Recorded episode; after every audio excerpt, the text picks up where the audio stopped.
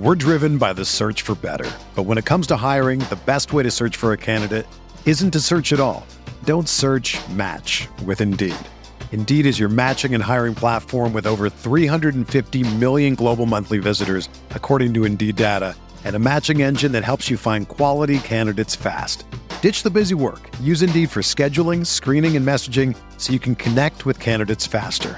Leveraging over 140 million qualifications and preferences every day, Indeed's matching engine is constantly learning from your preferences, so the more you use Indeed, the better it gets.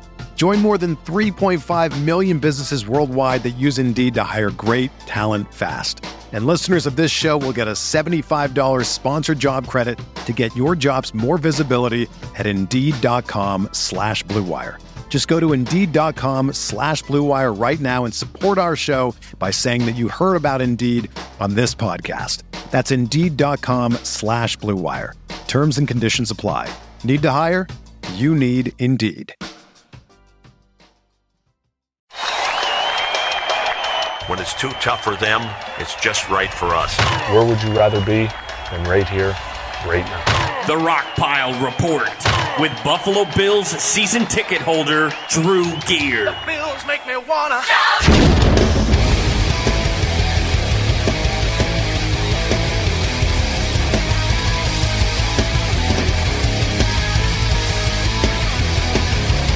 Never seen it ever. Pop Warner, high school, college, pros. Never heard of it. Never seen it.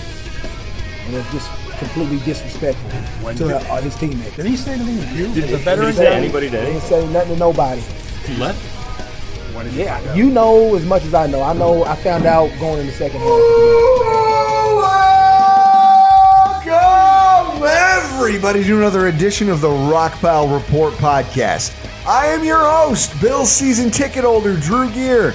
That is my producer Chris Kruger, and that was Lorenzo Alexander from his post-game interview with BuffaloBills.com.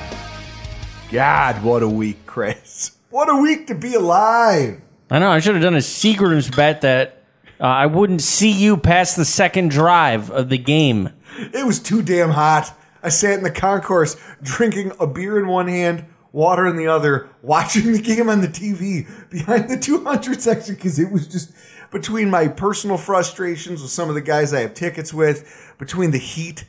Oh yeah, we talked about that at the seats. I actually you- took a dump at one point. The In the first time I've ever done it at the stadium. up by the the uh, team store. It was yeah. Team store bathroom. It was so hot that I just couldn't bring myself. It's just uncomfortable whenever you have to go to the bathroom at the stadium. And then you come out and you just don't feel like a human anymore. And the sun is just baking you and you're drowning in your own sweat because you're still kind of a fat dude. I don't know if any of you guys out there have that problem, but I do. So I literally sat in the shade of the concourse Well, yeah, for you- most of the first and all of the second, just watching the game on the TV. Yeah, because you motherfucked the other the other two guys that we got seasons with, Dan and Potter, and we did, uh, don't we talked about it. They asked me, they were like, "Oh, did he motherfuck you?" And I go, "Well, yeah, indirectly because I started putting things in your truck, and I folded up one of our tables, put it in the truck on the on the bed, slid it all the way to the back corner, and then I took another folding table, folded it up, put it on top of that, and then I got off the truck to grab something else, and then you were up there and you went, "Who the fuck did this?" I know, I know, right? Why, why, why would you want to put a table on top of a table, Folks, it's that my makes fault. no sense. My frustrations on Sunday, mo- I'd say 50% of them were a, just a machination of my own, just being a control freak when it comes to tailgating and just most things in general. And I mean, I've got a lot more. I've got a lot more people to cuss out as this show proceeds. But before we do that, I want to give a couple really special shout outs. First and foremost, Mike Swenson and the rest of his crew from Australia. Friday night, Chris and I had the pleasure of meeting up with one of our listeners, Mike Swenson, along with his friend, his brother, and his father, who were who his father was going to be attending his very first Bills game at what I believe 73 years old. They come all the way here from Queensland, Australia, and yet are avid Bills fans and regularly make trips to the States for football games. I mean, he's got a brother who goes to the Super Bowl almost every year. cool. That's incredible. From Australia. Cool. Uh, well, well, we ate it. We went and met them at Blackthorn because they needed to get chicken wings. Mm-hmm. I'm not kidding. When I left Blackthorn, I called my friend Lindsay. I was telling her about it, and I go every time they open their mouth, they had because they had the they had that sexy Australian accent. I told Lindsay. I told Lindsay. I go. I'm sitting at a, a table talking to somebody that has an Australian accent, and all I can think in my head was Michael Hutchinson from INXS. devil inside, devil inside. Every single one of us. De- all that's all I heard was INXS in my head. Well, I'll tell you this. I had a blast. I mean, just getting to meet not only listeners of the podcast, but also just a bunch of genuine dudes. They, I mean, they're some of just the most congenial people that I've ever met. I mean, they were outgoing, they were funny, genuine. We sat down and over wings and a few beers, we got to know each other, and I, they also we we discussed all of the nuances of NFL football eh, compared to the nuances of rugby, the differences between all of the different Australian League versions of rugby that are out there. And as a surprise, Mike brought me my very own Queensland Reds rugby kit as a gift. It fit over your tits like a glove. I am going to wear that thing all over the place. I can't wait for rugby to start being thrown around on TV. Oh, it's going to be the best. Do you even know when rugby season is? No, but I'm going to find out. That's it. I see it randomly on TV and I get sucked into it. And I want to understand it, but I can't because it's not football. But I think I'm finally, thanks to Mike, his friends have a handle on it. Oh, it was it was so much fun. You guys can come break bread with us anytime. All right, brother. And then I want to give another shout out to one of our followers on Twitter. He's known as Super Mexican. he showed up at our tailgate to stop by and say hi.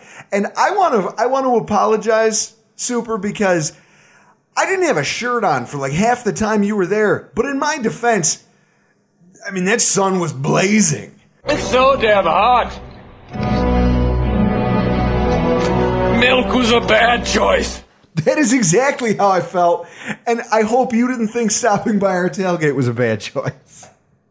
And then, Chris, in what I think was probably one of the coolest experiences of the entire day, getting to go hang out with Ezra, Ezra Castillo, Mr. Pancho Billa himself, going over to Hammer's lot, meeting up with him and meeting up with his people, getting to meet his uh, his girlfriend, getting to meet the, his friends who travel with him and do a lot of his promotion and things like that. That was really cool. Yeah, well, we also met that other dude there, and Ezra was like, "You heard of the Rock Pile Report?" It's, oh yeah, I've heard of that. Damn straight, Bill Squatch. Makes me feel good. We're gonna have to. We're definitely gonna have to get on the show at some point. He was a lot of fun to talk to. The whole thing was just. I mean, it was an incredible morning.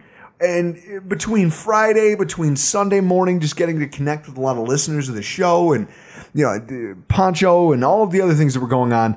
Thank you guys for making that morning just special for me. I mean, opening weekend is always. It's always a special weekend for me. And being at the stadium is just, it's like church for me. I enjoy it because it genuinely does give me the ability to look around and say, you know, for all the things that I may not like about life, about the way things are going, I, at least I've, I've got this. I've got this and it's fantastic. I'm surrounded by people who are all here for the same purpose. They're all here because they love the same thing. Win or lose, the same people show up every week. And it's just, there's something special about it. For those of you who are going to be traveling to Minnesota for the game, okay? Pancho Billa is going to be there this weekend. Here's his schedule if you want to meet up with him too. 9 a.m. on Saturday, Surly Brewing Company is running a 5K at Theodore Wirth Park. He'll be running under the team name Stampeding with Spirit. Go check them out.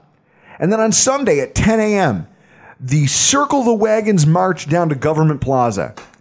That's it's a chance for Bills fans to get together, meet at the Embassy Suites Hotel, and as a group just kind of march down through the city of Minnesota down to Government Square or Plaza down there, and just kind of have kind of a, a pre-party before the game. Sounds a little late. 10 a.m. I know, right? I mean, I've been to one Bills away game when I lived in Atlanta. I think it was 2009. Uh, I was I got to my buddy's place at 6 a.m. and he got home from partying the night before at 5 a.m.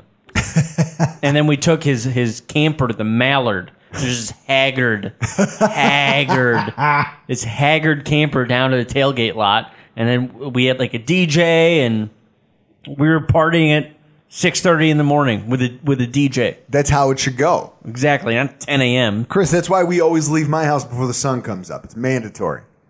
Folks, oh, we have so much to talk about tonight. Let's launch right into it with this week's Bills News Update.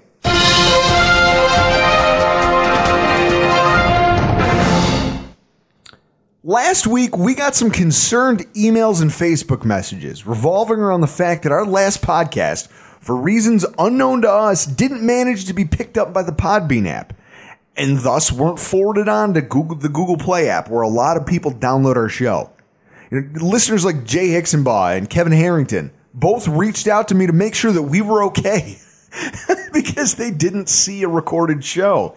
I guess that's what the, happens with like the RSS feed because you know iTunes, Google Play, Stitcher, they all grab the RSS feed from Podbean, and for for whatever reason beyond our control, it didn't work. Even though episode one twenty four is up for download. So it was just a technical glitch, folks.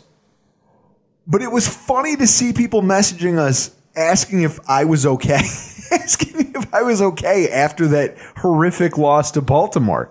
Guys, I'm a Bills fan. One or a thousand losses like that aren't gonna get aren't gonna get me off the bandwagon, much less force us to quit this podcast. so, I mean, in terms of quitting, we should probably uh, start tonight's conversation regarding everyone's favorite quitter right now, cornerback Vontae Davis. Forget it, I quit. I can't do this anymore, man. My head's about to explode. My whole life sucks. I don't know what I'm doing. I don't know where I'm going. My dad just died. We just killed Bambi. I'm out here getting my ass kicked, and every time I drive down the road, I want to jerk the wheel into a goddamn bridge in Buntman. this dude is. I always say it on the show. I can't decide if he's a punk ass bitch or a bitch ass punk. I think he's both. I, he's both. I, I don't know. Over the years, I've witnessed some crazy things happen around this football team, but I've got to say, this is a first. I mean, Chris, this has never happened before. This is unprecedented. It's never happened before in the NFL. There were some strong words, as you heard in our intro, thrown around by Lorenzo Alexander. And I'm sure if I listen to any of them, the local media has been all over it since Sunday. I mean, honestly, folks, I can't bring myself to listen to and if some of you out there are WGR callers, I, I, I don't, this isn't something against you. It's just about my inability to deal with just local sports takes and a lot of the callers. I mean, in general, the whole conversation, it makes me want to bite a chunk out of the steering wheel with my bulldog teeth. Okay? Everyone involved with the conversation in the local media has a vested interest in it. So their opinions are, including Lorenzo Alexander. So their opinions are almost forced to be taken with a grain of salt. It was it was interesting to me hearing out of all the different pundits who came out, former NFL lineman and now NFL analyst Damien Woody with his take on the game because he was animated as hell and he doesn't have a horse in this race. As a player, there's nothing funny about this. Uh, there's not there's nothing funny about this. Uh, honestly, I'm sit I'm sitting here right now and my blood is boiling right now. Like I would literally like want to fight this cat. Here it is. You, because here's the problem I have. You've known, you've known for a while now that you've been contemplating this. So you should have taken your behind to the coach and be like, you know what? I'm done. I'm done. But you're gonna wait until game day where we're all depending on the next man. Victor, you know this. Absolutely. You're only as good as the next guy that you're playing with. And then you're gonna pull a punk move and walk out basically while nobody, nobody's watching, nobody can see you, and just take your stuff and run? What kind of punk does stuff like that? You just walk out on me. Guys who, like we talked about earlier, we depend on each other to, to, you know, to make money, to feed our families, and all these type of things. And then you walk out. Damien Woody from ESPN's First Take. those are some strong words from a former player who, unlike a lot of our local pundits, understands what it's like to be part of a pro football team. In his 12 years as an NFL player, Woody was a starter in all of them right up until 2011. That year with the Jets in the postseason, he tears his Achilles tendon. And after the injury, he tried to rehab it, but realized that at 33 years old, he just didn't have it anymore. And that even if he could get back on the field, there was no way he would be as effective as he used to be.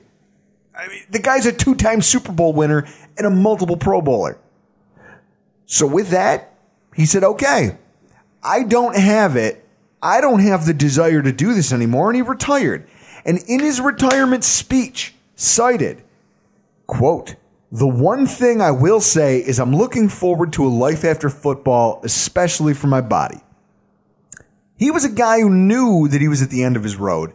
And as soon as he started to think that, acted on it, rather than leading both his family and his teammates down a road that he might not inevitably be able to walk. Now, you can hear that same frustration expressed by Lorenzo Alexander when he says the things that he said in our intro. And for good reason. He understands what a slap in the face it is, not just to the staff that trusted and trained him, but also him as a teammate. It's taken as an insult to the guys who shared a logo with him, who were depending on him to help them do their jobs and succeed. I can understand that point. I mean, Chris, in any team sport, the team is only as strong as its weakest player. So when you have a guy who comes into a season with a whole lot of quit on his mind, with a whole lot of, hey, I probably shouldn't be here on my mind, but I'm going to put this jersey on anyway and go out there. You're not going to be a good team. You're going to be you're going to be Dorn. You're going to be Roger Dorn from Major League. Okay. It says right here in my contract, I don't have to do, have to do whatever, and then uh, dude uh, Lou Brown pisses on his contract. Literally, and the thing that bothers me, I think, the one of the few things that bothers me about this, because again, I'm not really that upset. You forced our defense in the middle of a game to play Chinese fire drill with our secondary. And at the same time, I, I mean, you just, I I think it's a weak move. It's, and I think one of the things that I personally dislike about it most is a point that no one's really hitting on. I mean, you hear a lot of tough talk. Here's what I look at. Heading into training camp, Davis was pegged as our number two cornerback out of the box. And when he was healthy, he saw all kinds of time with the starters and didn't fall on the depth chart. Nobody else got his snaps. Knowing now that he was doubting at that point that he could live to fulfill this role, it's worth questioning what some of these depth players. I mean, Chris, you heard me trash the, the secondary players in our first preseason game for not tackling and not being where they should be. And that comes from lack of reps. I mean, yes, you can blame it on lack of upside, you know, talent overall. But some of that also lies with the lack of reps and work with the coaching staff. I mean, these are all young, raw guys who need as much attention from the staff as possible having Davis pegged in that slot, knowing he wasn't going to uh, live up to that obligation when he signed the contract, I mean, that's you passed over some guys for for work with these coaches who might have turned into something. And I'll take that a step further based on something Damien Woody had to say. Everyone out here is trying to get paid. Everyone out here is trying to make money. What about the guys who didn't get get a roster spot? And didn't have a shot at cracking our 53 and earning a earning a sizable check that could probably go a long way to helping them pay, you know, take care of their families. That spot went to a guy who had no heart in it. That's insulting. I, I would be offended by that as a player. I would. To know that I could have probably, if I'm a Breon Borders or a, uh, who are some of the other guys that we had in here as depth cornerbacks? If I'm one of these guys, and I didn't make this 53 man roster because they gave us, because they had to have a spot for Davis, and Davis quits like that, I'm going to sit here and wonder, well, then why didn't you just quit back then and let me have a, a better shot at making this? Because I could be cashing paychecks that might be helping my family. What about could this have been uh, like uh, another uh, f- fuck you? Because we because week one we went uh, fuck you, you're inactive. Maybe that was a part of it. But then again, if he was dogging it to the degree that I saw in the first quarter again against the Yeah, he's getting worked against the- about against the Chargers. the Chargers, I can see why they made him inactive. All of it being said, I can see the hurt feelings on behalf of the staff, the team, and NFL players everywhere who know what it's like to make the decision to retire and yet did so in a way that didn't disrupt the careers of the people around them. But as fans, this is where this is where I draw the line personally. You're all flipping out about this, acting like it's the end of the world. You all need to pump the brakes for a second, okay? Vontae Davis, hot take, is just another name in a long line of Buffalo Bills quitters. I mean, come on. As I do with all things of this nature, I've decided that I'm going to make light of it rather than let it bother me. I mean, that's, that's how you deal with this stuff. And in the process, Chris, I've come up with a question for you. Is Vontae Davis really the worst way that somebody has quit on the Buffalo Bills? yes, halftime. He quit at halftime. I mean, at least Gerald Talley had the decency to bring a U-Haul to the stadium. or wait, no, that was actually with Atlanta. That was when he quit on Atlanta. that was when he quit with Atlanta. He showed up to the folks. For those of you who don't know, Darryl Talley in his final season with Atlanta, he knew it was going to be his last game, so he packed his entire apartment into a U-Haul and drove the U-Haul to the game and parked it in the players' parking lot. And then after the game, just left, and that was it. And before the coaching staff, the coaching staff didn't even know that he had left the city. He was just gone. That's a that, that- that's a that's a big quit. I gave it a lot of thought, and here's what I came up with, and I refer to it as the hierarchy of Buffalo Bills quitters. And it starts with head coach Doug Marone. It was an easy one. I mean, he ran at the first sign of ownership change before even bothering to meet the new the new owners or find out what they'd be able to give him, what their vision for the team was, wh- whether they'd be offering him a raise.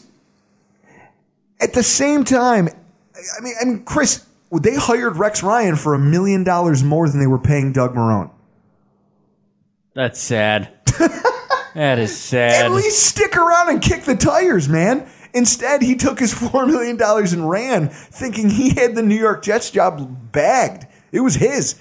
And then it wasn't.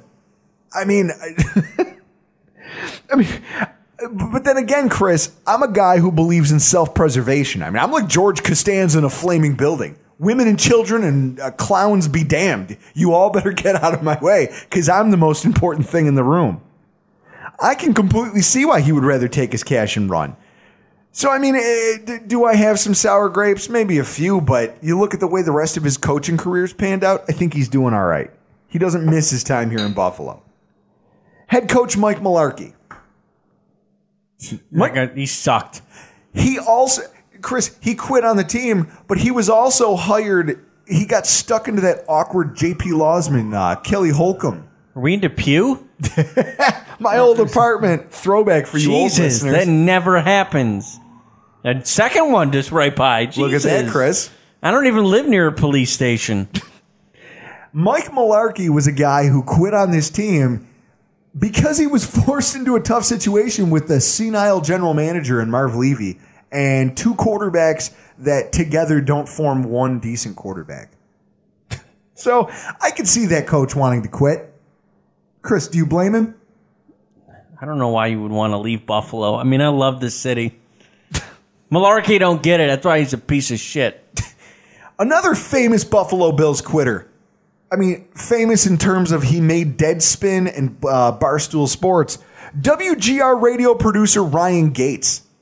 This poor schlep, who I share a hometown with, was the producer of a local radio show in the afternoons on WGR Sports Radio here in Buffalo.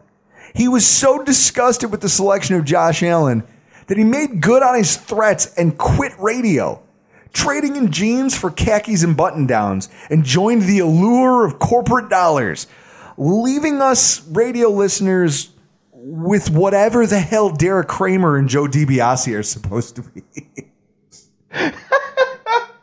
Damn you, Ryan! How, how could you do this to me? I'm angrier about that than I am about Vontae Davis. D- Linebacker Tom Cousineau, for some of you older guys, This son of a bitch got drafted by the Bills using the pick that we got in exchange for OJ Simpson. And then said that the team was so bad, he left the country and went to he he fled to Canada to go play football rather than play a game in a Bills jersey. And we wasted a number 1 overall pick on the guy. And yet people aren't as angry about that as they are about Vontae Davis. Or Chris, the top of the mountain for me. The king, he sits on the throne as all-time famous quitters on the Buffalo Bills. The worst thing you could do you could quit on the team while still strolling around the facility accepting a goddamn paycheck. Have we all forgotten about quarterback Billy Joe Hobert already? Uh, that, that massive forehead of his. I mean, Chris, he was a backup quarterback. And seven friggin' weeks into the 1997 season, he started a game for us against the New England Patriots. We lost 33 to 6. And then afterwards, he thought it was a wise idea to admit that he hadn't bothered reading the playbook. The playbook. but still had the balls to cash those paychecks every week. He's an idiot. Comes from upbringing. Parents are probably idiots too. Chris, I don't know how that uh, that's got to be worse. That has to be worse than quitting a single game at halftime on your franchise, right? No. No. No. The dude took free money and never read the playbook. Yeah, Vontae Davis took five million and left at halftime. And we got he all of it couldn't finish back. a game. And we got all of it back. I haven't heard anything about that. Most almost all of his salary is recoupable by the team. It friggin' better be. Meanwhile, Billy Joe Hobert strolled around, making money, shaking hands, doing God knows what, playing grab ass during practice because he sure as hell didn't know where the receivers were supposed to be. Yeah, but that's because that this is going to be worse than Billy Joe Hobert for one reason and one reason o- only: social media. Oh, who gives a shit about what other people? Social media makes a big difference. Folks, the purpose of all this, me dragging all of, reopening a lot of these wounds, it's simple.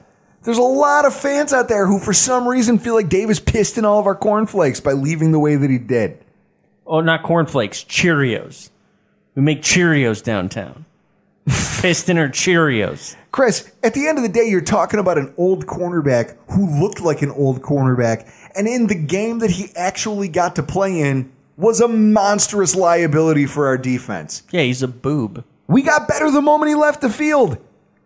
I, mean, I, I guess if you're listening and you feel this way, I'm not saying you don't deserve to feel that way if that's how you decided to lean. You all can do whatever the hell you want. I mean, that, I do. Me, I just shrug at it because at the end of things, 50 years from now, maybe even let's go even further A 100 years from now when the nfl doesn't exist anymore it's been replaced by some new sport like how Rugby. like how uh, yeah worldwide rugby and the queensland reds are the new england patriots of worldwide rugby and we look back on the history of the nfl Vontae Davis quitting at halftime is going to be nothing more than just a sad footnote in what is a larger book of Bill's failure. Well, yeah, I'm and sure. in that way, you can't hurt me. You can't. You can't make dude, me I'm, angry about dude, I'm this. sure someone's gonna one up him and quit pregame.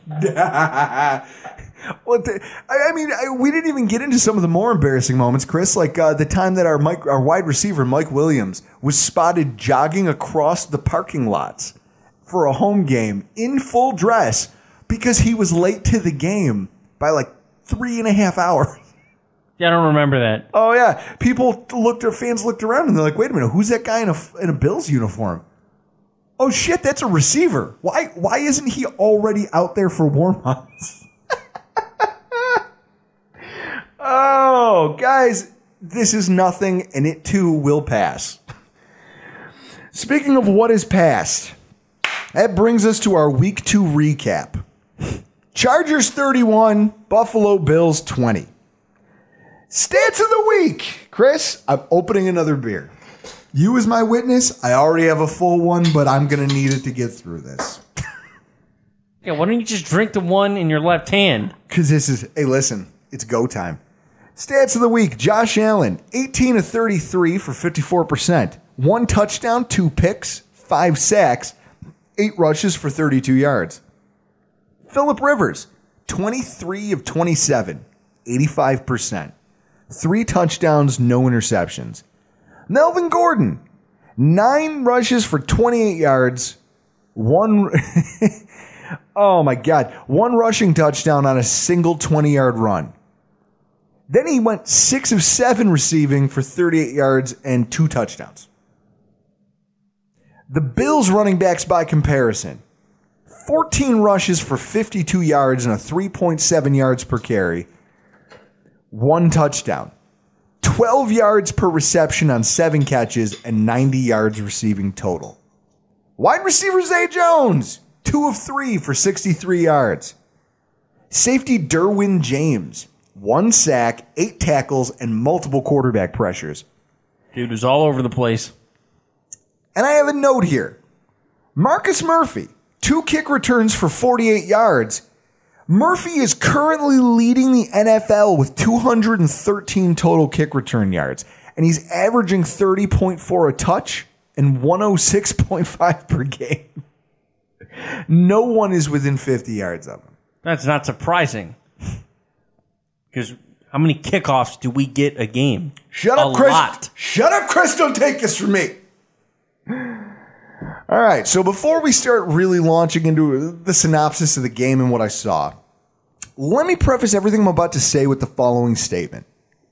Over my 20 something years as a Bills fan, I've watched some atrocious football, some god awful football.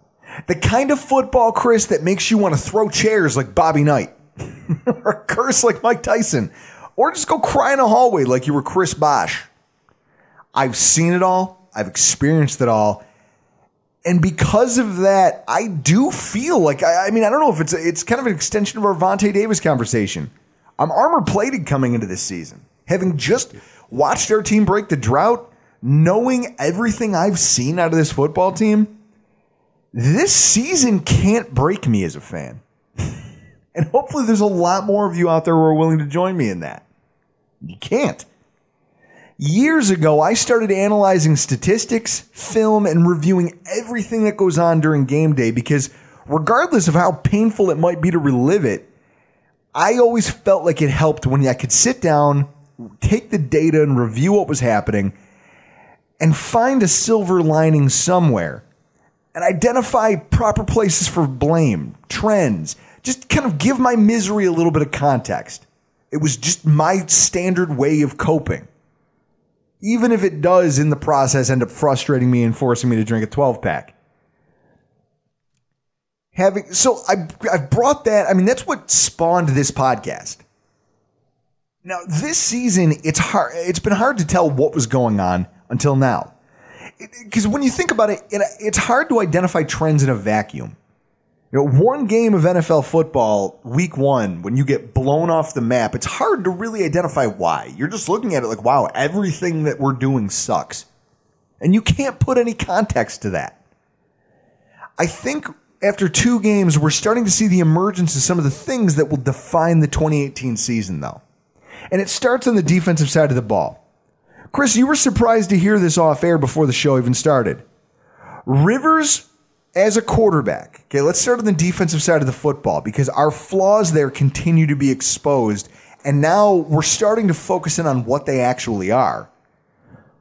Philip Rivers only attempted one pass.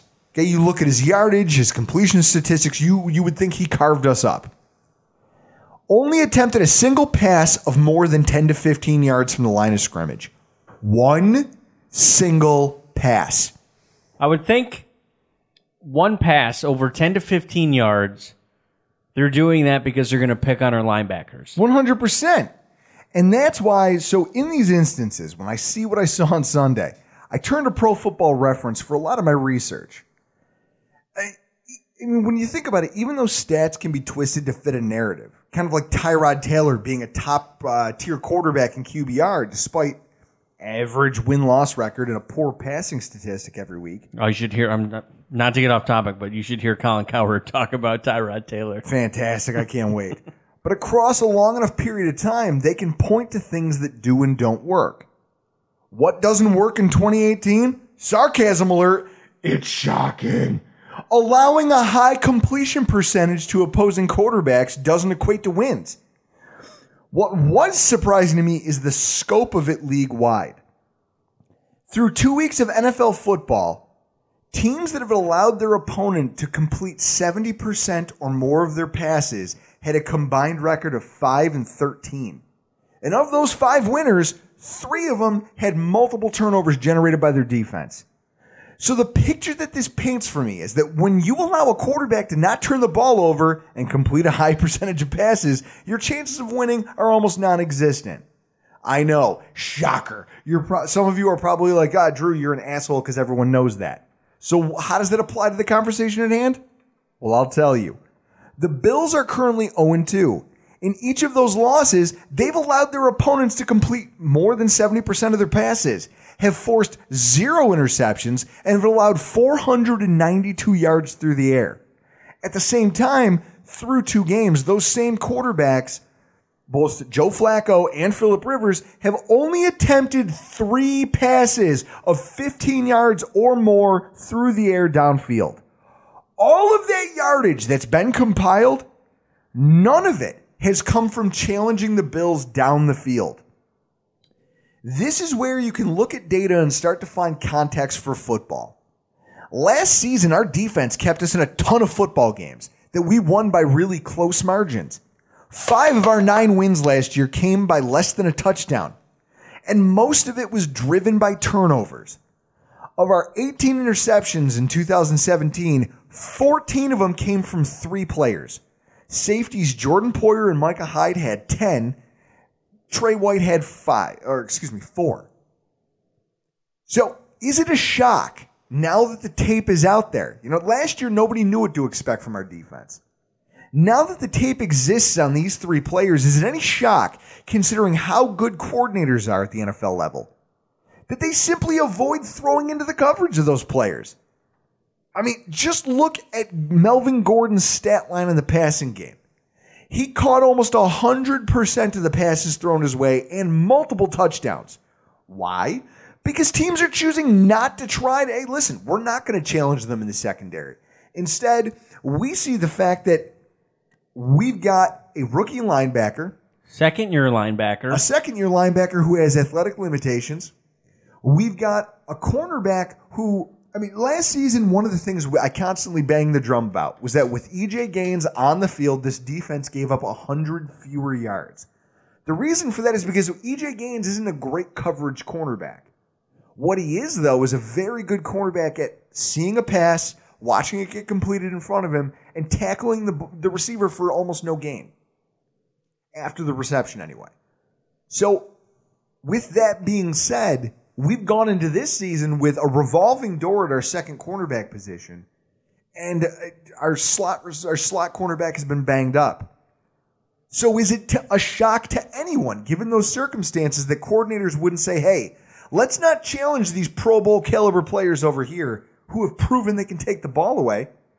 Instead, what they're going to do is they're going to throw the ball short routes, two yards, three yards from the line of scrimmage, and let those players run headfirst into our zone coverages and force us to make plays after the fact. So far, the youth on our defense right now hasn't been up to the they haven't been up to the task.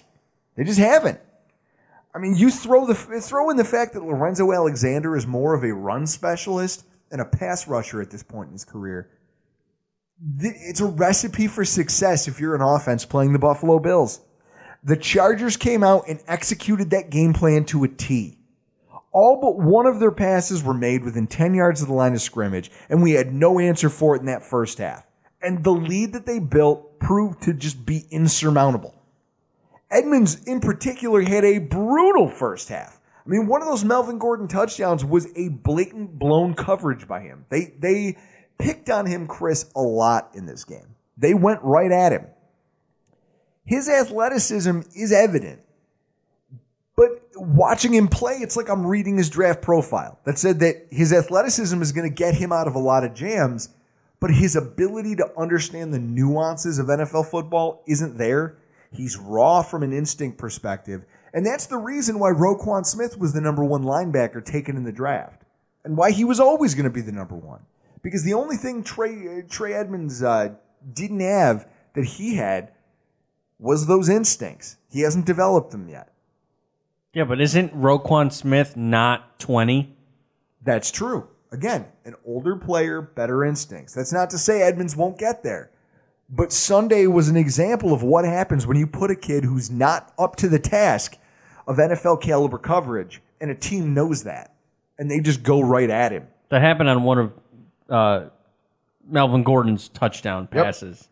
You like broke across the middle, and I mean, from watching the replay, because obviously I wasn't there to see it live because I had left. but he, you could tell Rivers held him with his eyes, and then Gordon just slipped down behind him, and he had like a four yard cushion. Easy touchdown. It's incredible to me. And then on the opposite end of the spectrum, you've got Lorenzo Alexander, who has all of the you know, the instinct in the entire world, just doesn't have the athletic ability to get out there and cover in space. And again, teams beat up on us for it, the same way they did last year when EJ Gaines was out and we kept trotting Lorenzo Alexander out there. I mean, it's just oh, and then Oh, I mean, I, I mean, look at Lorenzo Alexander. He didn't disrupt. Re- I mean, he finished with two tackles and one pass defended, even though he played 55% of the defensive snaps. And in Matt Milano, who played 75% of the defensive snaps, but only accounted for one tackle in the passing game, with no passes defended and five total tackles. I, sounds like we could have got a better stat line from a statue.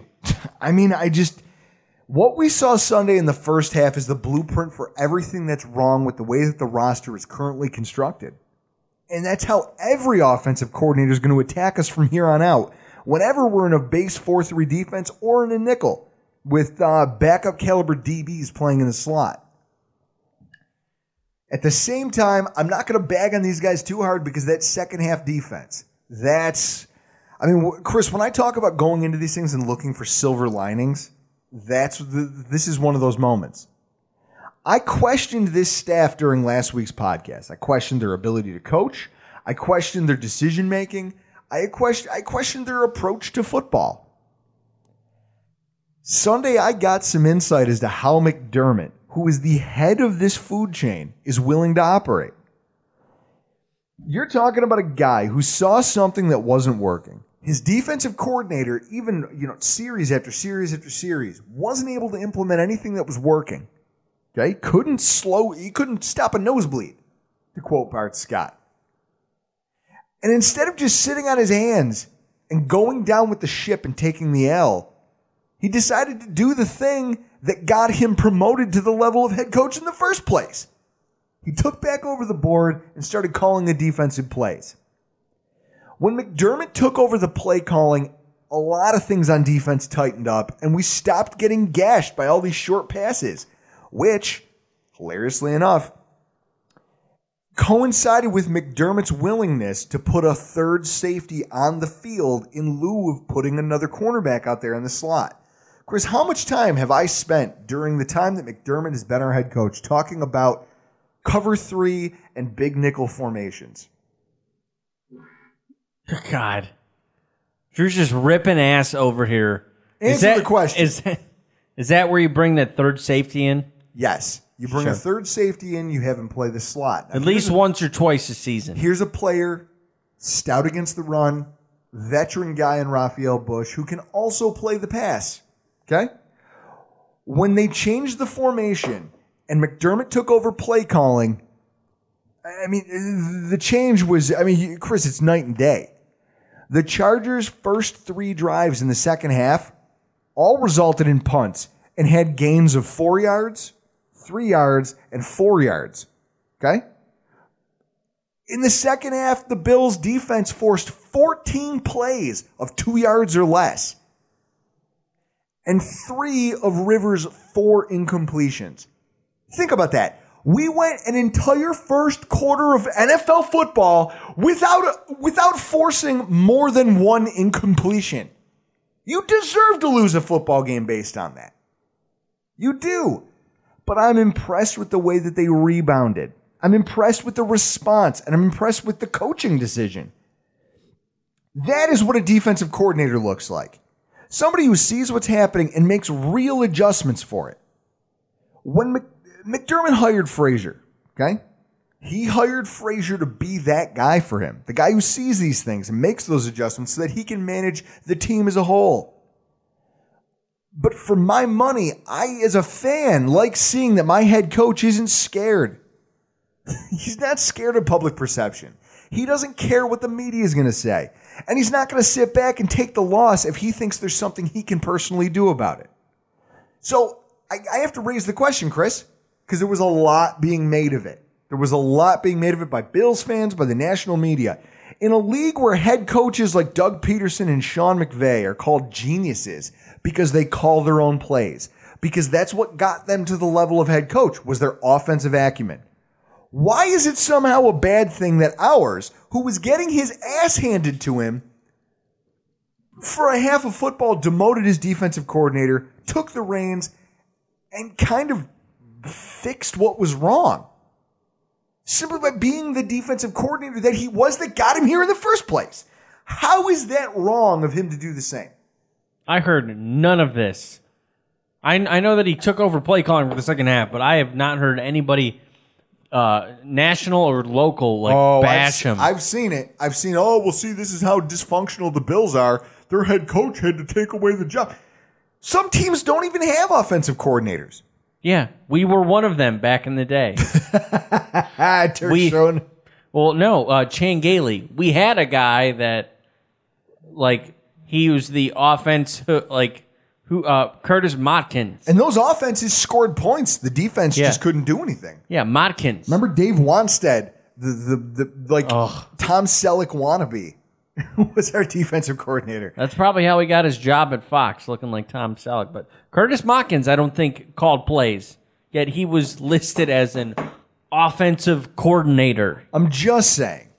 It actually makes me feel good knowing that I've got a coach that says, hey, there's something wrong, and I don't care how it looks. I don't care what people think. I have I can do something about this and I'm going to.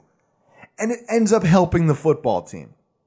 Chris, you you can't underscore you can't undersell that concept. As far as what it tells you about our coaching staff. Yeah, I'm just, uh, gonna be curious what's gonna happen throughout the rest of this week and how that's gonna affect Sunday against Minnesota. Well, that's the thing. The coaching staff, the center position, there's all kinds of things that, as McDermott loves to say in his uh, Coach Ambien uh, style, it's quote unquote under evaluation.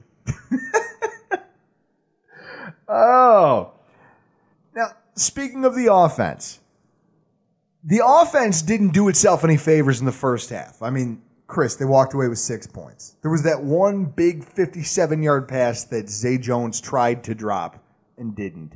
Well, yeah, they, we only got we had six points in the first half, and then you left after, after the second drive. I didn't see you at all. I don't know where you. We were like, I happen to Told go. you, I was watching the game in the concourse. It was too damn hot, and I'm too fat for that. Well, you told us you were like, yeah, I'm gonna go get some water. I'll be right back.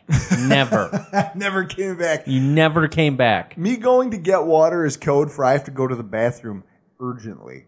You and then I, I ran out, went to the bathroom, came back, got a beer, got a water, sat in the shade, and realized how comfortable it was without the sun just beating down on me. Like anybody out there who's played Mario Brothers 3, there's that level where the sun is just angrily trying to kill you throughout the entire. That's how I felt about the sun on Sunday.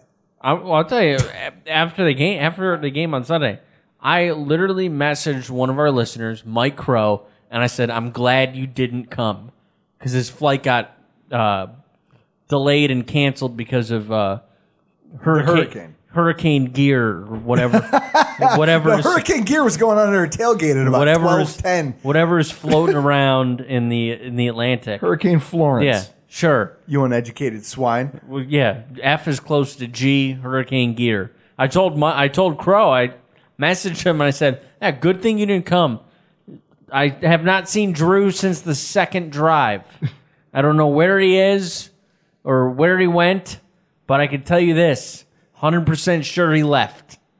so I'm glad that you didn't fly up here from Florida because he's like me when I went to my when I met you, I went to my first like Bills game against the Browns and I specifically got tickets. You picked a Browns game. That, those things You are left an insult to the game of because the, the Bills playing the Browns is an insult to the game of football, and it's like getting bleach in the eyes. I'm sorry, I'm not gonna put I'm not gonna put up with any more of that than I than I have to. Okay, Well, we okay. Well, we won that game against the Browns in the second half. Who cares? and We're talking you- about something else entirely Yeah, right now, and not you- your life story, and Chris. you said that the that the Bills won because you left.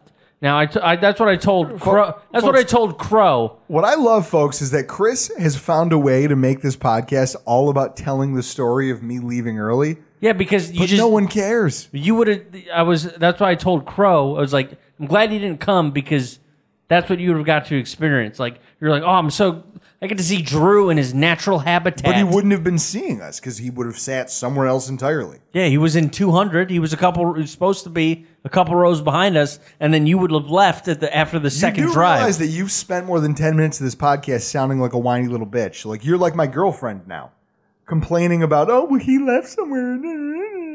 well, I'm telling you, That's how you come off, Chris. every I'm t- everybody that listens to the show would love to he- love to be able to watch you watch a game.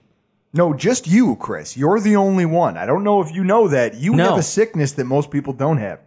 Now, getting back to the point at hand, now that you've wasted 10 minutes of everybody's life that they can't get back, like the speech from Billy Madison. Um, talking about the offense, on the first few possessions, I mean, it wasn't really, there wasn't anything they could do. Bad field position, poor run blocking. I mean, you get pinned back inside your own 20 yard line. You're not going to turn the kid loose on a, rollout. You're not going to let him drop back in the pocket on his very first NFL series. So they tried to run the ball three times and just got bottled up. And they had to punt. Gave the Chargers good field position, turned it to points. Second possession, similar set of circumstances. This was a team that was built to win by running. So there's no reason Allen should be attempting 33 passes. I'm sorry, there, there isn't. I mean, the running backs only had 14 rushing attempts. That's a problem. Well, yeah, you don't run when you're down, and when you don't have an offensive line, you can't run. Well, eh, but, but so this is my point. You need to find new ways to run the football. I don't care how you do it. You're an offensive coordinator uh, doing your job at the NFL level. You have to be better than this. There is no reason that your rookie quarterback in his first start ever should be throwing the ball 33 times and your running back should only be running the ball 12. 12, Chris. I don't know that we've rushed that few number that few number of times in any game since we got LeSean McCoy on this roster. And I don't care if it had something to do with him being injured. What about Chris Ivory? Chris Ivory has a track record of being a decent running back. He's been a starter before. You mean to tell me that you're not willing to try to engineer a way to run the football? You're instead just going to, I don't know, put the game on the shoulders of a rookie and just see how it pans out. That's how you get the result we got on Sunday. You don't run when you're behind. Okay, but guess what? You also don't throw the ball 30 plus times when the guy throwing the football has never done it before at the NFL level. Yeah, that's true, but you're also down by 21, and you throw the ball when you're down by 21. I mean, when so when you take a look at Josh Allen and what he put out there on tape, he he, looked the way you would expect a rookie to look. He struggled, and th- that's it. He, especially for a guy with his athletic profile. You know what I mean? The cannon arm, but the inconsistent feet. You know the uh, inconsistent mechanics that he was coming out of college with. The Bills got a lot of credit during the preseason because there were times where he made some really flashy plays that showed off the fact that his footwork had improved. Well, he did the same thing on Sunday. It's just that it wasn't enough to win the football game. I, I, he was indecisive when you watched him in the pocket, and you could see him like see a, see a guy but not trust it and kind of twitch but not release the football. And then there were some other plays where he was so frantic in his progressions that he just missed wide open targets altogether. And then when he did try to drive the ball, sometimes his footwork simply failed him, especially on throws where he was trying to throw to the left hash or the left sideline with the, from the right side of the field. Whether it was a rollout, whether it was just by design, he would end up having to shift away from pressure to his right and then try to throw back left, and his mechanics would just completely fall apart. And the passes were sprayed all over the place. Aren't those called Rick Mirer throws? Oh, I mean, it was it was ugly football. In the second half, he settled in. He started making some of the plays. I mean, especially with his feet. Chris, there was that one drive where we we ran. Couple of them were designed runs, and one of them was because of pressure. I wouldn't know. We weren't there. He ran multiple times, multiple times to get a first down. And it kind of, for a driver, so backed off some of the pressure that the Chargers were throwing at him because they're like, oh shit, this guy is willing to run. And he can do it. He can run away from our linebackers. We should probably try to bottle him up. His passing got a little bit better, but he wasn't accurate, especially on throws down the field. And he committed two turnovers, one of which, abs- Chris, we could have won our bet with Garrett Sisti from last week if he didn't turn that ball over near the 20 yard line. I mean, it's just a bad throw. It's just a bad, ill advised throw. I didn't see it. I had already left. The offense as a whole was up and down. But as someone who didn't like Josh Allen and didn't like the idea of starting him this early in his career, I I'm willing to admit that he got better as the day went on. And right now, I don't feel as badly as I did on draft day, which is the idea of what this season is supposed to be, Chris, right? The idea is finding out who these rookies are, watching them grow, watching them learn. The idea is to finish in third or fourth place, get a top pick, trade it away for more picks next year, come back third or fourth place schedule. We dominate 11 and 5. We'll see you in the playoffs. Wow, I'm going to hold you to that. I, that, I mean, that's the goal. So, folks, this week we didn't do a hero and a zero because honestly, I mean, The zero should be you for leaving at the after the second drive. I didn't leave. I Going was to the- out in the concourse. Yeah, like a bitch. watching the same game you were, except being shaded and also drinking beers. I'm sorry. I think I won that round. Meanwhile, the You he- still have tits. me- meanwhile the hero in all of this. Potter? No, I'd, I'd have to say that the hero in all this, if I had to name somebody, I mean, since we're just spitballing, ugh, would be anybody who stuck that came out to the fourth quarter. You guys. Here's the deal. I'm the best there is, plain and simple. I mean, I wake up in the morning, I piss excellence. You guys are the real MVPs here because that game, I would I would assume that game combi- if that game was played in the snow, I'd stand there and watch it all.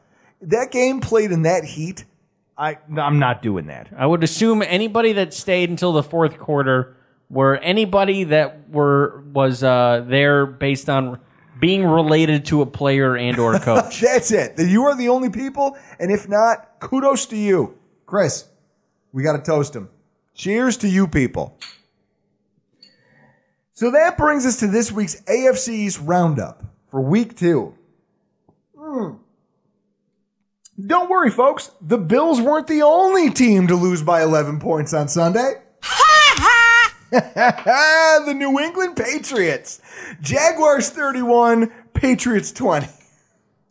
I don't know why you're so like. I mean, I get it. You're so happy that the Patriots lost, but it's the fact that three of their first four drives they scored touchdowns. Their offensive coordinator is Nathaniel Hackett, who you hate. Go back to our early shows. You hate the man. I don't. He's grown as an offensive coordinator, but last year we saw the fact that when he got up and got a lead, he he did what all bad offensive coordinators do, and he turtled there in the uh, the conference championship game. He turtled. He got scared. He ran the ball way more than he needed to. Allowed the Patriots to come back, and I blame him for that loss. Apparently, he's not going to do that this year because No. we have a Seagram snake because you think Jacksonville's going to be in the Super Bowl. Watching what I did of this New England Patriots game, it occurred to me that there are two different types of officiating crews in the NFL. Those that are willing to give the Patriots calls and those that are willing to deny them in, in a way that almost makes them seem like Bills fans. Sunday, the Patriots got what I think is the latter group. At one point, there was this massive hit from Jaguars tackle, uh, defensive tackle Calais Campbell on Tom Brady. oh my God. He threw the ball and you counted a one Mississippi after it left his hand. And he put a shoulder into him and he bounced off the ground like a basketball. And then got up and there were no flags. I played that hit for my wife and then showed her the hit from Clay Matthews that got flagged uh, on Kirk Cousins and asked her to tell me which one drew a flag. She, like a lot of NFL fans, couldn't believe that she had guessed wrong.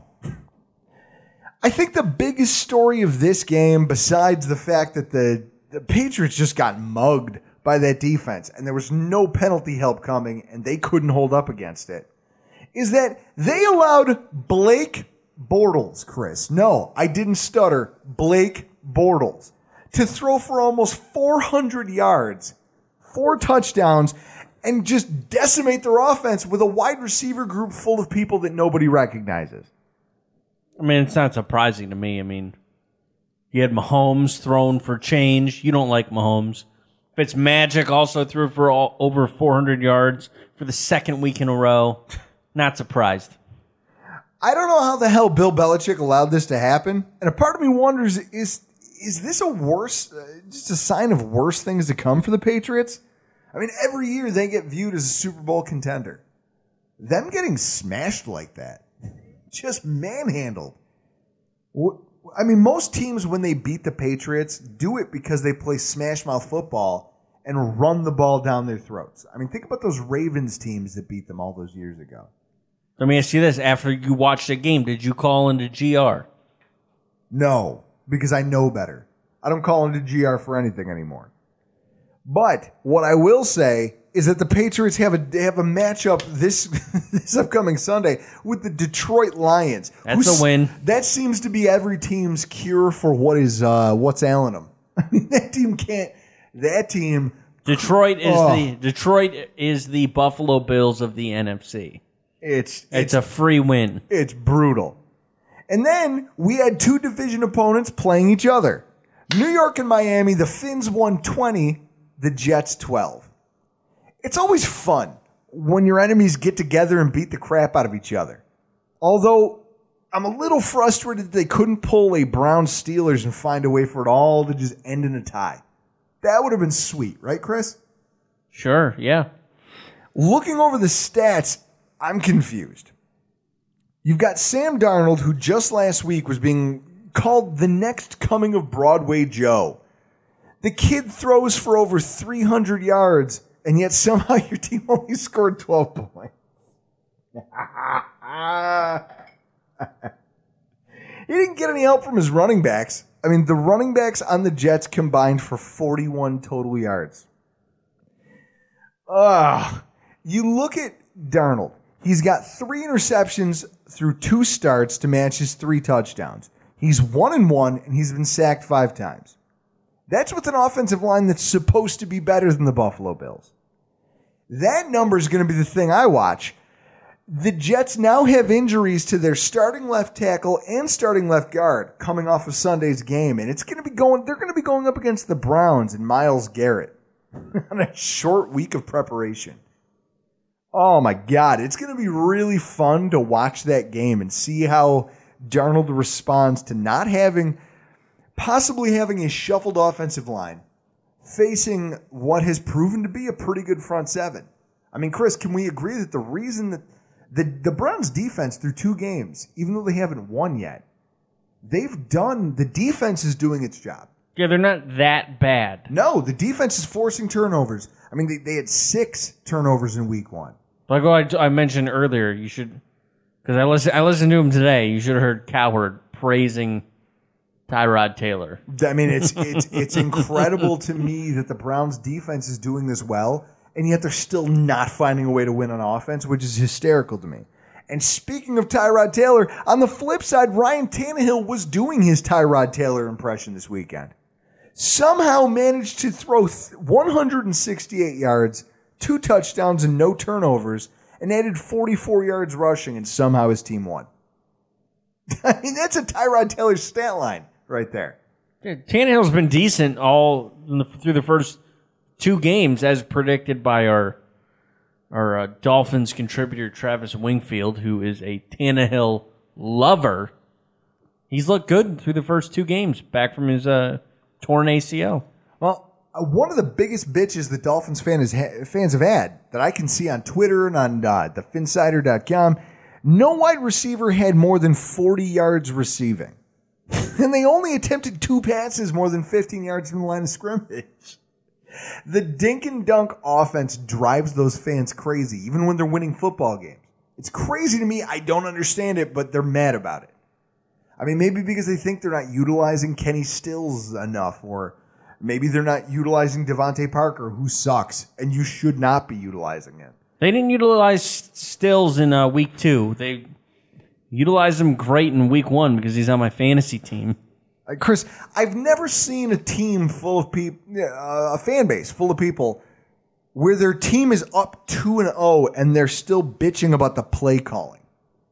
I'm sorry. You, you all can, as a Bills fan who's 0 and 2, you can all go fuck yourselves. Take that, Travis Wingfield. It's just another reason why all of your fans can go get bent. Oh, and so Chris, here it comes. You might as well start the uh, Darth Vader Death March music now.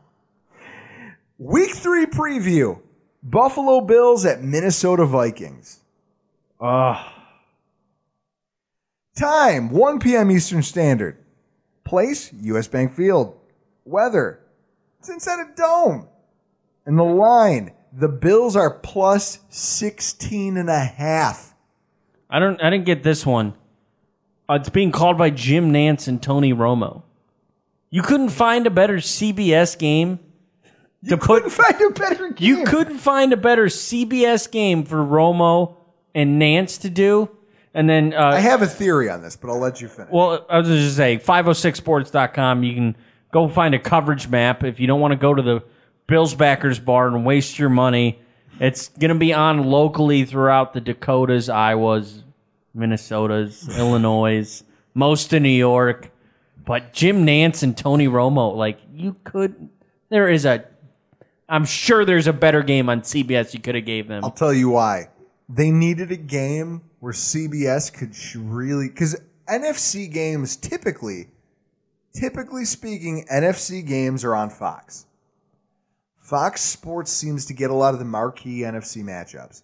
It's you know sometimes if it's an NFC versus AFC, it can go either way. It's on. It's if it's at if it's at the AFC NFC stadium because it's in Minnesota, then it's on CBS. So anytime when we get Chicago and Detroit here this year, those games will be on But Fox. so my point is, out of all the games they could have picked to put that crew on, they did the one where when's the last time Romo has been in the booth and really had an opportunity to bloviate about how great Kirk Cousins is? Well, he's gonna get his shot this Sunday. You wouldn't put put them with Oakland, Miami, Cincinnati, Carolina, Denver, Baltimore, Jack. No. I would have I would have given the late No. game Chargers and Rams Because those games are going to be those games are going to be close games, and this game is predicted to be a blowout.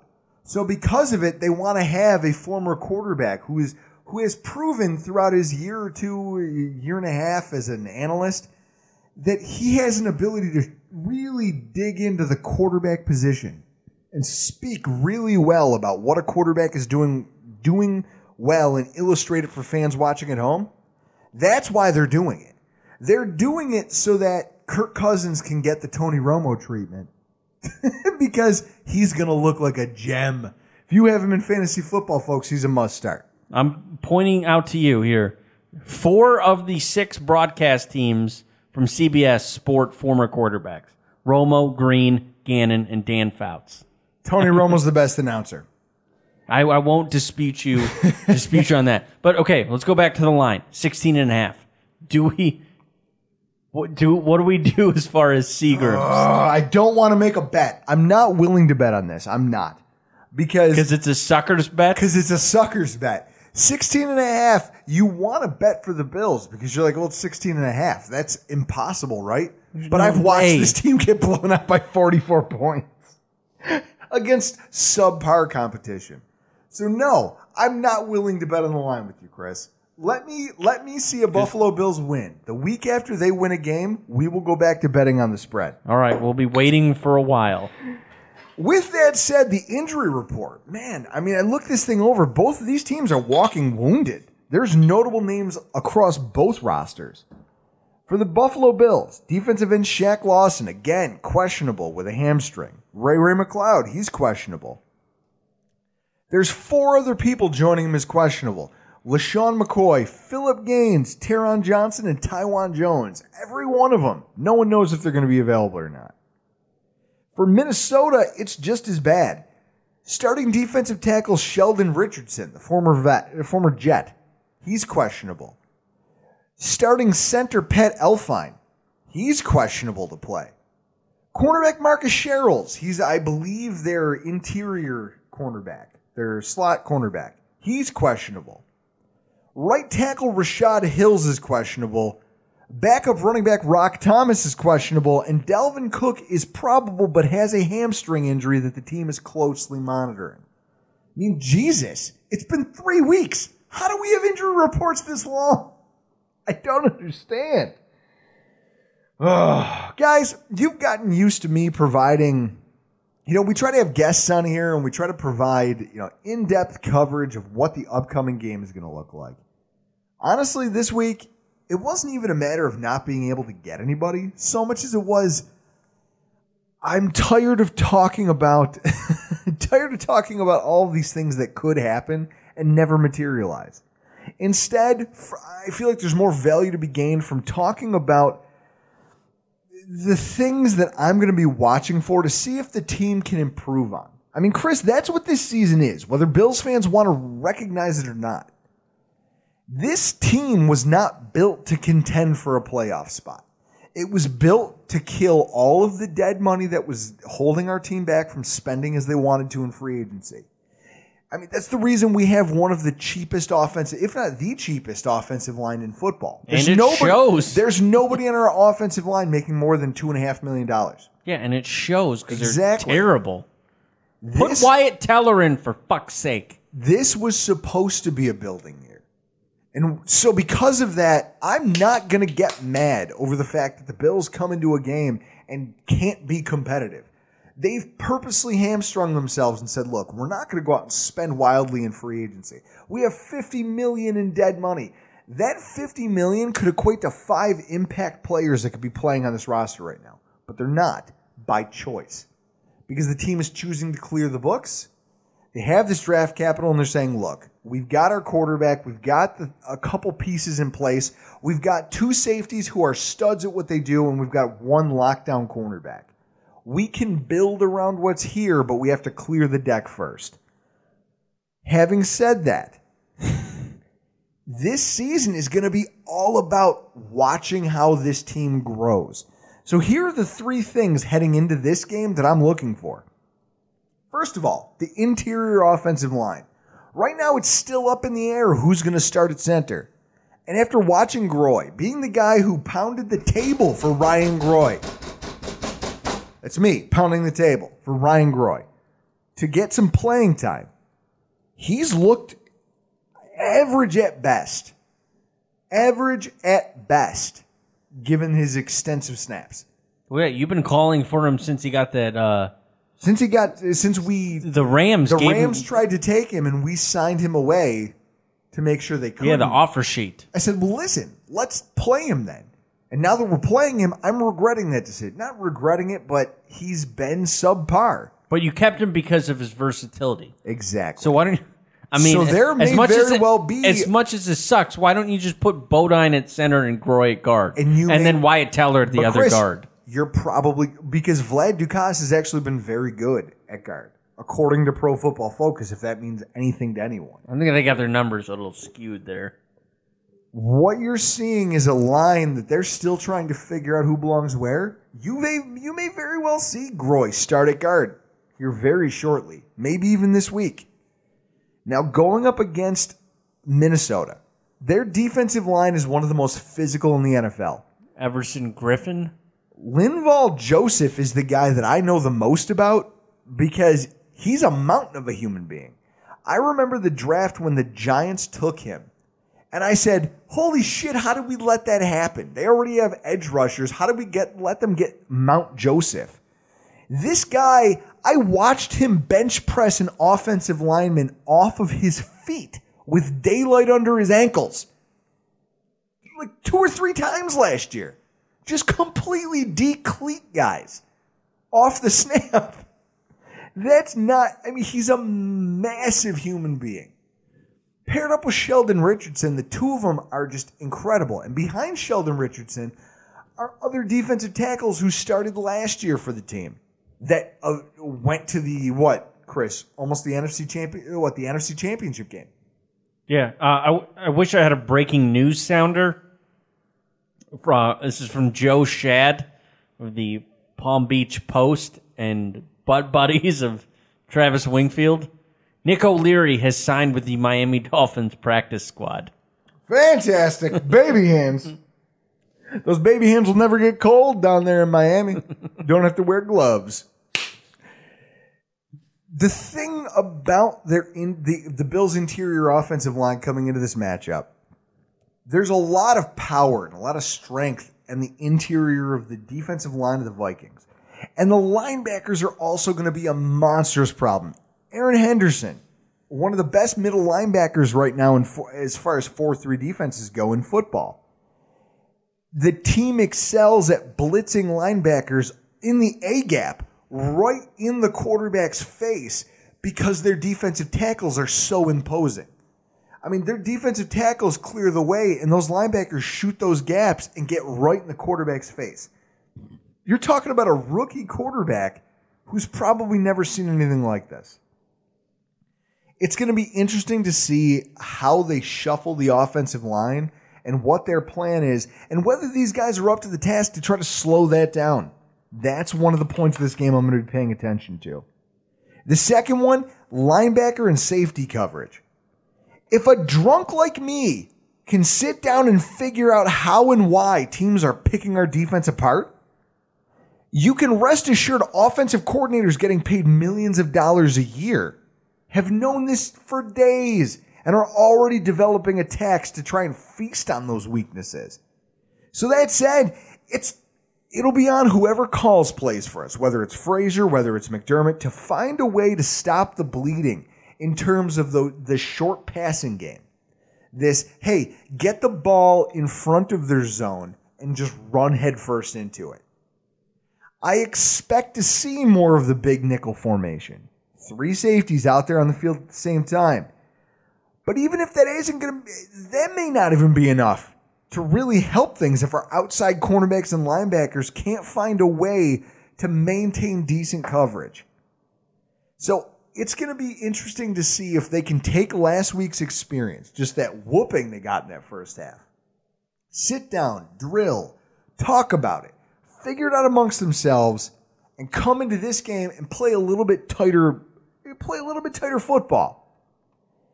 And then the last bit, Chris, which is really where the game lies. If you want to talk about covering the spread or not covering the spread, Josh all, Allen? It all comes down to Josh Allen. Uh, can I? I wish I had more. I don't know if you saw this. and I wish I had No. an, another breaking news sounder. This happened a couple hours ago, but I don't know if you read that the Jets waived your boy, Ardarius Stewart. Yes. Get him in here. we need receivers. Roll Tide, Ardarius Stewart. He's a good run blocker, not a great pass catcher, and that's why he's no longer part of the Jets. So back to Josh Allen. No one expects the Bills to win Sunday. The line illustrates that. The line shows it. Nobody has faith in the fact the Bills have any shot at winning this game. 16 and a half points. That's like th- th- that's like an NCAA football line, not a professional one. I think all the other lines for this weekend are within a touchdown, Thank you. not over two. That being said, I don't I don't see this as a winnable football game. But on the road, in front of a hostile crowd for the first time as a starter in his entire career, it's going to be interesting to see what Josh Allen has in the tank and what he has in terms of composure. The defensive line is going to pressure him. I'm willing to put money, Chris, on the fact that they're going to dial up some exotic blitzes because he's shown throughout even the preseason into the regular season, he has a problem diagnosing different looks, non base looks. So, with that said, I expect the Vikings to put the heat on him with some form, maybe some safety blitzes, maybe some, you know, four three over where they overload the line and make him try to account for who's supposed to uh, fit what function of the defense. And that secondary of the Vikings is so turnover prone. I mean, they're going to be looking their chops for all those ill-advised passes that that pressure is going to create. You remember when uh, Strahan set the sack record against Favre? Yes. And Favre just like Let uh, him have it. Yeah. I feel like Allen's going to do that like three to five times. The story for the game for me, folks, is going to be watching how Allen takes this all in, play by play. And if I see, and just to, just to see if I can witness any sort of progress with him as the game wears on. I mean, you think about it. He started off last week's game. He was raw. He looked like a rookie quarterback who shouldn't have been out there. Came out in the second half, found his composure, got his legs under him. He started running around. He started making completions and com- extending drives. Started scoring touchdowns. Okay, that's more than I can say for anyone else that you would have thrown in that position, especially not in their first NFL start.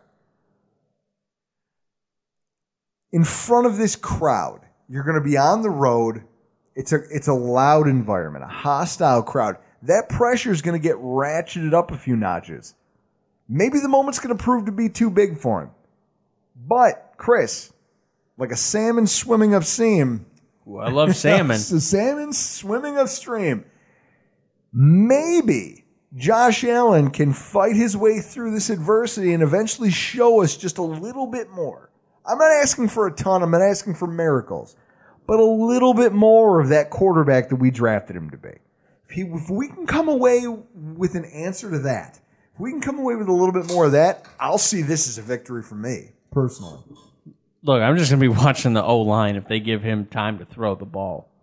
Because no Again, one this is no it. one has had time to throw the this is where you find out about your coaching staff and that's and i guess that's one of the other things that goes into this we've already learned okay so last week we learned about coach mcdermott. He's not willing to sit by and do nothing while his team fails. If he sees an avenue that he can get involved he has no shame in doing it whether he embarrasses his coordinator or not because at the end of the day winning is what matters.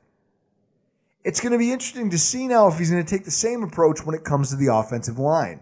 If he's going to have that conversation with his offensive coordinator and with his offensive line coach and say, look, I don't think we're getting a job done here and we need a change. It's going to be interesting to see how this staff and how this rookie quarterback and how this team as a whole tries to fight and learn and morph and overcome adversity as the season goes on. That's what I'm looking forward to. And if there's anybody out there who's on the ledge who says, "Oh my God, I can't believe this is so bad," and I gotta go, then leave. Because what that says to me is that you haven't been here for the long haul, and you don't deserve to be here when we're good. you just haven't. do you have a uh, do you have a score prediction? I've got a score prediction. I. I'm not gonna. No, you know what, Chris? I'm not gonna get sucked into that because I already said I'm not gonna bet on the spread. It's going to be 31 to 14 Minnesota. 31-14 is your pick. Yep. What All is right. what is what is it? 17? Yeah, 17. That's that means Minnesota covers the spread. I say the Bills score at least 20 points in this game. Really? You think a rookie quarterback is going to be able to drop 20 on Mike Zimmer in that defense. 20. That's my call. May- Blame it on the beer. Blame it on the fact that I'm sitting here getting, Can that be our secret? as a guy who hated the Allen pick, who didn't want him starting last week. I'm rooting for the kid now. Can that the be? fact that everybody's down about this? I don't know what it is. Maybe it's the contrarian in me, but I'm I'm fired up. Let's Can- go. Can Let's do this thing. Can that be the Seagram's bet? Win or lose, let's shock the world a little bit. Let's go punch Goliath in the mouth. Do you want? Show him we've got something. Do you want? Do you want that to be a Seagram's bet? 20 for the Bills. I don't think we get there. You obviously think we do. Well, folks, we'll talk about it off air, and we'll have it for you in our pregame uh, our pregame segment on Saturday night. Folks, we got to go. I'm Drew Gear. That's Chris Kruger. Thank you for showing up for another edition of the Rockpile Report. For the ones who work hard to ensure their crew can always go the extra mile, and the ones who get in early so everyone can go home on time, there's Grainger, offering professional grade supplies backed by product experts so you can quickly and easily find what you need. Plus, you can count on access to a committed team ready to go the extra mile for you. Call, clickgrainger.com, or just stop by. Grainger, for the ones who get it done.